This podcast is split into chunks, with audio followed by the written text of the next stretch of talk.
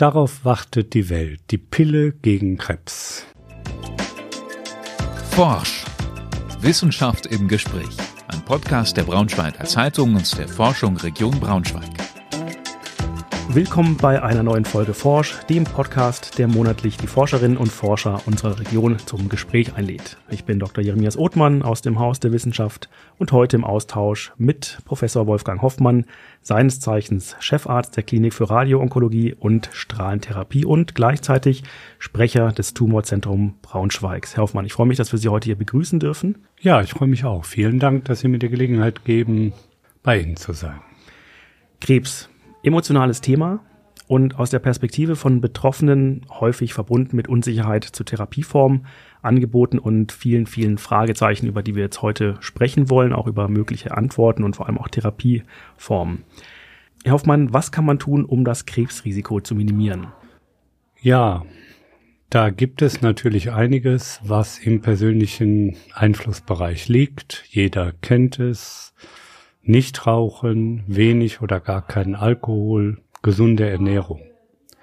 Es wäre aber auch falsch zu denken, dass Krebs ein selbstverschuldetes Leiden ist, sondern es ist natürlich eine schicksalhafte Erkrankung. Und wenn man auch als Arzt Gesundheitsvorsorge proklamiert und predigt, so ist es dennoch so, dass auch in westlichen Industrienationen die hauptsächlichen Tumorerkrankungen schicksalshaft erfolgen und auch nur in ihrer Entstehung begrenzt beeinflussbar sind.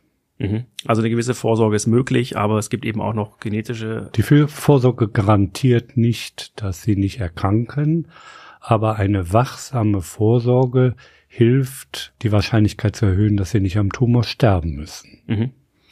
Krebs wird häufig als Geisel der Menschheit bezeichnet. In Deutschland, die Zahlen habe ich jetzt vorliegen, leiden aktuell etwa 1,6 Millionen Menschen an Krebs. Pro Jahr kommen ca. 500.000 Neuerkrankungen hinzu. Die Hoffnung ist, dass alle bekannten Krebsarten in absehbarer Zeit heilbar sind. Ihrer Einschätzung nach, wo stehen wir in Deutschland, Niedersachsen und speziell in Braunschweig in den Therapieformen und der Forschung? Oder etwas breiter gefragt, wenn ich in meinem Umfeld jemanden mit Krebs kenne, mit welcher Hoffnung kann ich auf die Behandlung blicken? Die Fortschritte in der Diagnostik und Therapie bei Tumorerkrankungen sind erheblich. Eine Reihe von Tumorerkrankungen, glücklicherweise auch die häufigen Tumorerkrankungen, sind heute bei rechtzeitiger Diagnosestellung sehr gut heilbar. Welche sind die häufigsten? Beim Mann äh, Prostatakarzinom, Bronchialkarzinom, Magen-Darm, bei der Frau Mammakarzinom, also Brustkrebs, Lungenkrebs und auch gastrointestinale Tumoren. Mhm. Und auch die Erkrankungen, die erst im fortgeschrittenen Stadium diagnostiziert werden, sind heute aufgrund der Fortschritte in der Therapie chronische Erkrankungen, die weitgehend oft den Schrecken verloren haben, sehr schnell und notwendigerweise kurzfristig zum Tode zu führen. Man kann auch mit einer Tumorerkrankung, je nachdem was es ist, lange, mehrjährig bei guter Lebensqualität leben.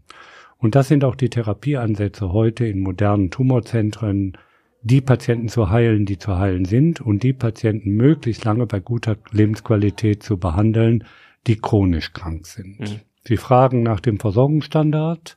Der ist allenthalben gut, hier in Niedersachsen auch. Niedersachsen ist ein Flächenland, daraus ergibt sich eine gewisse Problematik im Sinne eines Stadt-Land-Gefälles, spezialisierte Zentren in den urbanen Bereichen und mehr die Grund- und Basisversorgung in der Fläche. Aber es werden zurzeit Strukturen geschaffen und sind das auch schon, die es auch den Patienten in der Fläche ermöglichen, sehr schnell zu spezialisierten Experten zu gelangen, die dann die äh, Erkrankungen äh, äh, auf dem hohen Niveau des etablierten Standards diagnostizieren und behandeln. Mhm. Also Sie würden auch schon bestätigen, dass man hohes Vertrauen in die Heilungschancen oder zumindest in die Verlängerung bei äh, Tumorerkrankungen setzen kann. Auf jeden Fall. Gehen wir mal ein bisschen in die Region. Wie forscht das städtische Klinikum? Die Forschungsaktivitäten des Klinikums muss man vielleicht vor der Struktur der Krebsversorgung in Deutschland erläutern. Es gab Anfang der 2000er Jahre den nationalen Krebsplan, wo die Bundesregierung auf den Weg gebracht hat, dass die Versorgung von Tumorpatienten insbesondere vor dem Hintergrund der schnellen Entwicklung der Fortschritte auf einem qualitätsgesicherten Niveau erfolgen soll. Hierfür hat man gesagt, man muss eine qualitätsgesicherte Versorgung in einer hierarchischen Struktur sicherstellen. Der Sockel der Pyramide sind die sogenannten Organzentren. Wenn also Behandlungseinheiten eine Mindestvoraussetzung erfüllen, was Patientenzahlen, Qualität der Diagnostik und Therapie angeht, erfüllen, können sie sich von der Deutschen Krebsgesellschaft zu einem Organzentrum zertifizieren lassen. Die ersten Organzentren, die ins Leben gerufen wurden, waren die Brustzentren, gefolgt von Prostatazentren und heute haben wir eine Fülle von sogenannten zertifizierten Organzentren. Äh, Prostata, Magendarm, Kopfhalstumoren, Lungentumoren für die häufigen Tumorentitäten. Wenn ein äh, Zentrum darüber hinaus mehrere Organzentren unter seinem Dach vereinbar, vereinigt und auch weitere Qualitätsmerkmale erfüllen kann, Studien teilnehme, regelmäßige Tumorkonferenzen, großes interdisziplinäres Expertenpanel, können Sie sich von der Krebsgesellschaft zum Tumorzentrum zertifizieren lassen. Und die Spitze der Pyramide schließlich sind die sogenannten onkologischen Spitzenzentren. Das sind in der Regel Universitätskliniken, die eben auch präklinische Forschung betreiben im Labor. Sodass diese Hierarchie der Tumorversorgung inzwischen in ganz Deutschland auf den unterschiedlichen Qualitätsleveln etabliert ist. Es gibt zum Beispiel eine Schätzung der Deutschen Krebsgesellschaft, dass eine Patientin mit einem Mammakarzinom eine zehn Prozent bessere Heilungschance hat, wenn sie in zertifizierten Strukturen eines Brustzentrums diagnostiziert und behandelt wird, als wenn sie irgendwo hingeht und sagt, ich habe einen Knoten in mhm. der Brust. Und so hat das Klinikum Braunschweig, nachdem Sie fragen, auch in den letzten 20 Jahren diese Strukturen sehr schnell aufgenommen, sehr schnell versucht zu etablieren mit erheblichen Vorleistungen, denn ich darf hier anmerken, dass diese Strukturen nicht ausreichend in irgendeiner Weise gegenfinanziert werden, weder über Kostenträger noch über äh, das Land und hat diese Strukturen geschaffen. Denn die Tumortherapie ist einer der strategischen Hauptschwerpunkte eines Hauses der Maximalversorgung wie des Klinikums Braunschweig. Darf ich da kurz einhaken? Maximalversorgung, das ist auch was, was ich öfter lese über das Braunschweiger Klinikum. Was bedeutet diese Kategorie? Wiederum, die Versorgung in Krankenhäusern erfolgt in unterschiedlichen Stufen. Grund- und Regelversorgung ist die Basis, Schwerpunktversorger ist die Mitte und Maximalversorger ist derjenige Anbieter, der alles bietet, wie eine Universitätsklinik. Mhm. Und äh, Maximalversorger ist nicht ein Titel, den das Klinikum Braunschweig sich an die Brust heftet, sondern der in der Landesstruktur so vorgesehen ist. Das Klinikum Braunschweig ist aufgrund seiner Inhalte seines Fächerkanons, der im Grunde bis auf ganz wenige Ausnahmen das gesamte Spektrum anbietet, von der Notfallversorgung, von der, von der spezialisierten Versorgung, äh, eben ein Maximalversorger. Mhm. Und dieser Maximalversorger hat natürlich auch Tumoren als große Herausforderung, als strategischen Schwerpunkt, neben anderen Schlaganfall, äh, Traumatologie, Neonatologie, und um diesen Schwerpunkt dann auch auszuweisen, äh, haben wir diese Strukturen des Nationalen Krebsplans übernommen und an unserem Krankenhaus etabliert. Wir haben inzwischen 14 Organzentren, 14 Tumorkonferenzen die Woche. Wir nehmen natürlich an diesen regelmäßigen Überprüfungen der Krebsgesellschaft teil. Wir nehmen an klinischen Studien teil. Das war Ihre Frage. Was wird geforscht im Klinikum Braunschweig?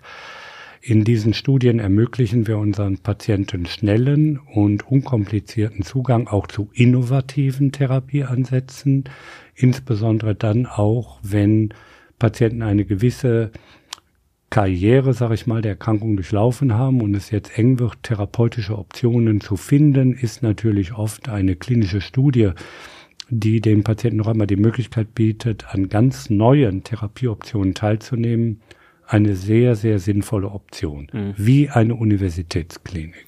Da würde ich einhaken. Klinische Studien, wenn echte Schicksale betroffen sind, da könnte ich mir vorstellen, dass es Vorbehalte gibt. Wie gehen Sie auf Bedenken von Betroffenen ein, möglicherweise Versuchskaninchen im Rahmen klinischer Studien zu werden? Ja, ich bin Ihnen dankbar, dass Sie das so offen ansprechen, denn tatsächlich ist das etwas, was wir in der öffentlichen Diskussion manchmal erleben weniger von Patienten oder Angehörigen, denn wenn sie in der Situation sind, ringen sie natürlich um die beste Therapie, um die modernste Therapie. Nun, eine klinische Studie hat überhaupt nichts mit Versuchskaninchen zu tun, sondern ist für die Patienten ein qualitätsgesicherter Rahmen, Optionen angeboten zu bekommen, die, sage ich jetzt mal so, sie nicht in der Apotheke kriegen, sondern wo man sagt, ähm, hier gibt es eine neue Option und bis Therapien von der Studienphase bis in den Regelstandard kommen, bis also Therapieoptionen, müssen sie in klinischen Studien auf Sicherheit, auf Verträglichkeit und vor allem auf Effektivität überprüft werden. Und es ist sehr aufwendig, klinische Studien durchzuführen, weil sie neben den Ethikquoten, neben dem externen Review natürlich die ganzen Dinge vorhalten müssen, die die Patientensicherheit gewähren. Das geht von der äh, ich sag mal, Drug Accountability, dass die Studiensubstanz äh, sicher ist, dass sie erreichbar ist. Dass, dass wir so als Medizin kennen, dann dass ne genau, dass Nebenwirkungsreporting sofort erfolgt, dass man genau weiß, was ist passiert, ist etwas aufgetreten, was die Studienmedikation unbekannterweise mit sich bringt. Also das sind Dinge, die äh, ja hochseriös sind. Auch da gibt es Untersuchungen, dass Patienten im Kontext einer Studie ein besseres Outcome haben, jetzt mal unabhängig von dem Design der Studie, als wenn sie in derselben Krankheitssituation außerhalb einer Studie mhm. behandelt würden. Wenn ich es also richtig verstehe, ist es immer so eine Art Therapie plus die Standardverfahren, äh, die etabliert sind, bereits durch Studien, durch diese äh, Forschung am Krankenbett sozusagen, die äh, findet eh statt mit der Person, die betroffen ist. Und zusätzlich gibt es dann die Möglichkeit, eben nach einem bestimmten Krankheitsverlauf diese zusätzlichen Teilnahmen an der Studie zu ermöglichen. Ja, das haben Sie ganz gut erklärt. Also es ist tatsächlich so, dass der Patient immer die Sicherheit hat, er bekommt mindestens den Standard plus eine neue Option die man aber jetzt nicht so einfach aus der Luft greift, sondern für diese neue Option gibt es entweder naheliegende theoretische Erwägungen, dass das einen Benefit für den Patienten beinhalten könnte, oder eben retrospektive Daten oder Daten aus frühen klinischen Studien, wo man an wenigen Patienten getestet hat, dass man einen Effekt sieht. Mhm. Also die Studienteilnahme, viele Kliniken, eigentlich alle, die es eben ermöglichen können, bemühen sich um den Zugang zu Studien. Tatsächlich ist es natürlich so, dass nicht jede äh, Studie an jeden vergeben wird, weil natürlich auch der Studiensponsor äh, bei den kostenträchtigen Studien guckt, wo kriege ich das auf meinem Niveau so äh, durchgeführt dass äh, die Sicherheit gewährleistet ist, die Effektivität gewährleistet ist und vor allen Dingen ausreichende Patientenzahlen zusammenkommen. Und so etwas ist eben in der Regel an Universitätskliniken oder großen Maximalversorgern möglich. Mhm. Wir führen aber am Klinikum Braunschweig natürlich nicht hauptsächlich Studien an Krebspatienten durch, sondern das machen unterschiedliche Kliniken unterschiedlich häufig. Unser tägliches Brot ist die Behandlung der Patienten nach den etablierten Therapiestandards. Ich sage einmal standardisierte Diagnostik und Therapie von Tumorerkrankungen auf dem hohen modernen Niveau sicherzustellen und das Tag für Tag. Aber ansonsten machen wir alles. Wir machen Hochdosistherapien, wir machen Leukämiebehandlungen und das ist alles oft mit Studien verlinkt. Namentlich diese hämatologischen Therapien sind oder die ganzen Kindertumortherapien laufen alle in Studien. Das sind Registerstudien, die zur Qualität, die Kinderonkologie in Deutschland ist über Jahre eine der führenden in der Welt gewesen, weil so viel in Studien behandelt wurde. Die Amerikaner haben die deutschen Studien zitiert, was Kinder angeht.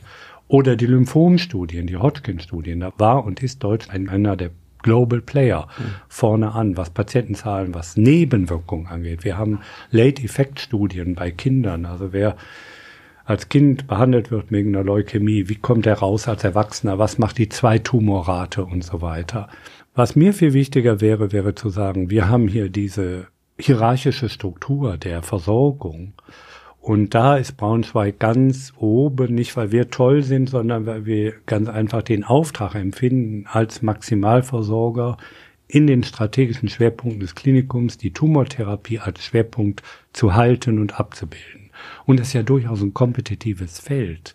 Überall werden Darmtumoren operiert. Wir sind der Meinung, sie sollen da operiert werden, wo auch die Chemotherapie läuft, wo die Strahlentherapie läuft, wo die Psychoonkologie ist, wo wir also ein Gesamtkonzept anbieten. Mhm. viele kleinere Kliniken, wobei ich möchte hier bewusst Wolfenbüttel und HIH ausnehmen, mit denen wir sehr gut zusammenarbeiten. Aber ganz grundsätzlich ist es so, dass in Klein-Kleckersdorf an der Knatter also jemand sagt, oh, Prostatakarzinom, das ist toll, das haben wir doch letztes Jahr schon mal operiert, dann machen wir jetzt mal das zweite. Das läuft schlecht.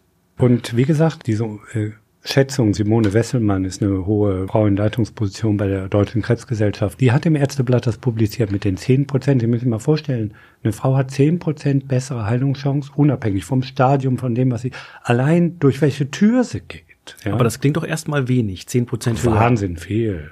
Sehr riesig. Können Sie das ein bisschen einordnen für einen Laien? 10% höhere Heilungschance. Aber allein dadurch 10%, dass sie nur durch eine andere Tür gehen. Mhm. Wir haben ja die adjuvante Systemtherapie beim Mammakarzinom. Also Frauen mit Risikofaktoren kriegen eine Chemotherapie. Den Effekt über alle Risikogruppen der adjuvanten Chemotherapie schätzt man so irgendwo zwischen 10 und 15 Prozent ein. Das heißt, 100 Frauen mit Mammakarzinom müssen therapiert werden, damit nicht 60 gesund werden, sondern 75. Mhm. Und jetzt kommen Sie nochmal und sagen, jetzt gehen Sie mal durch die Tür, dann haben Sie zehn Prozent mehr Chance. Das finde ich extrem viel. Also ich bin, finde, es lässt mich schmunzeln, dass Sie sagen, oh, 10 Prozent ist doch nicht so toll. Ich finde das, wow, ohne ein Medikament zu geben, ohne irgendwas zu machen, einfach, dass Sie sagen, gehen Sie zum richtigen Arzt. Mhm. Das ist doch irre viel. Ja, ne? So kann ich es einordnen weil wir gerade bei den Behandlungsformen sind und den Therapieformen. Der Nobelpreis für Medizin ging 2018 an den US-Wissenschaftler James P. Allison und den japanischen Forscher Tasuku Honyo. Forschungsfeld war die Immuntherapie. Ist das der Hoffnungsträger und ein mögliches Allheilmittel? Darauf wartet die Welt. Die Pille gegen Krebs. Man gibt etwas und sagt, jetzt werden sie gesund. Das hat auch bisher die Immuntherapie so als globale Lösung des Krebsproblems nicht ermöglicht. Tatsache ist, dass die Immuntherapie seit ungefähr 12, 13 Jahren einen wesentlichen Fortschritt in der Tumortherapie gebracht hat und aus der Tumortherapie künftig auch nicht mehr wegzudenken ist.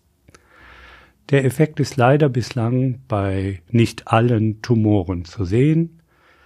Er ist lange noch nicht bei allen Tumorstadien Standard, aber Tatsache ist, dass einzelne Tumoren, zum Beispiel metastasierte, gestreute Lungentumoren, heute nach einem Algorithmus behandelt werden, der fast in allen Ästen des Entscheidungsbaums irgendwo auch immer wieder die Immuntherapie auftauchen lässt. Was ist das eigentlich Immuntherapie?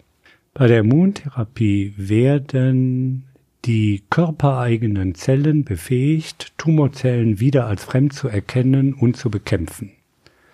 Die Tumorzellen haben nämlich eine Eigenschaft, sich zu tarnen als Zellen, die dann dem Immunsystem entgehen, indem das Immunsystem sie nicht erkennt. Und die Forschung an den Oberflächenantigenen, zum Beispiel von Tumorzellen, hat ergeben, dass man durch gewisse Antikörper die Tumorzellen wieder verwundbar macht, wieder erkennbar macht gegenüber dem Immunsystem des Menschen. Und im Einzelfall sehen wir tatsächlich auch in fortgeschrittenen Stadien durch die Immuntherapie sehr, sehr große Erfolge. Man kann auch den schwarzen Hautkrebs nennen als Musterbeispiel, wo die Immuntherapie funktioniert, das Nierenzellkarzinom und andere.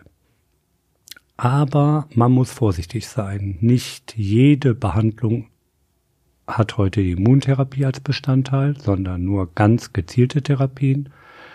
Und auch die Immuntherapie, die als weitaus besser verträglich gilt als die konventionelle Chemotherapie, kann auch im Einzelfall Nebenwirkungen haben. Die muss man kennen und gut behandeln können.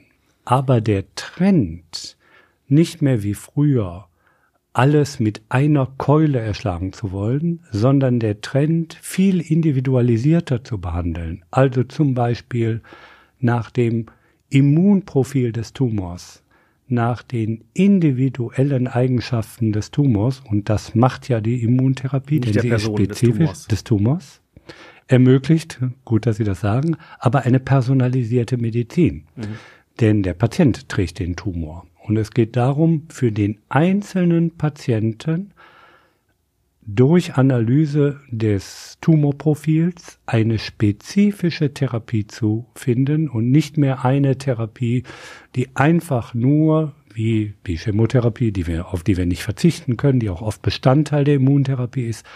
Aber die Therapie geht in Richtung individualisierter Medizin, genau designt auf den einzelnen Tumor.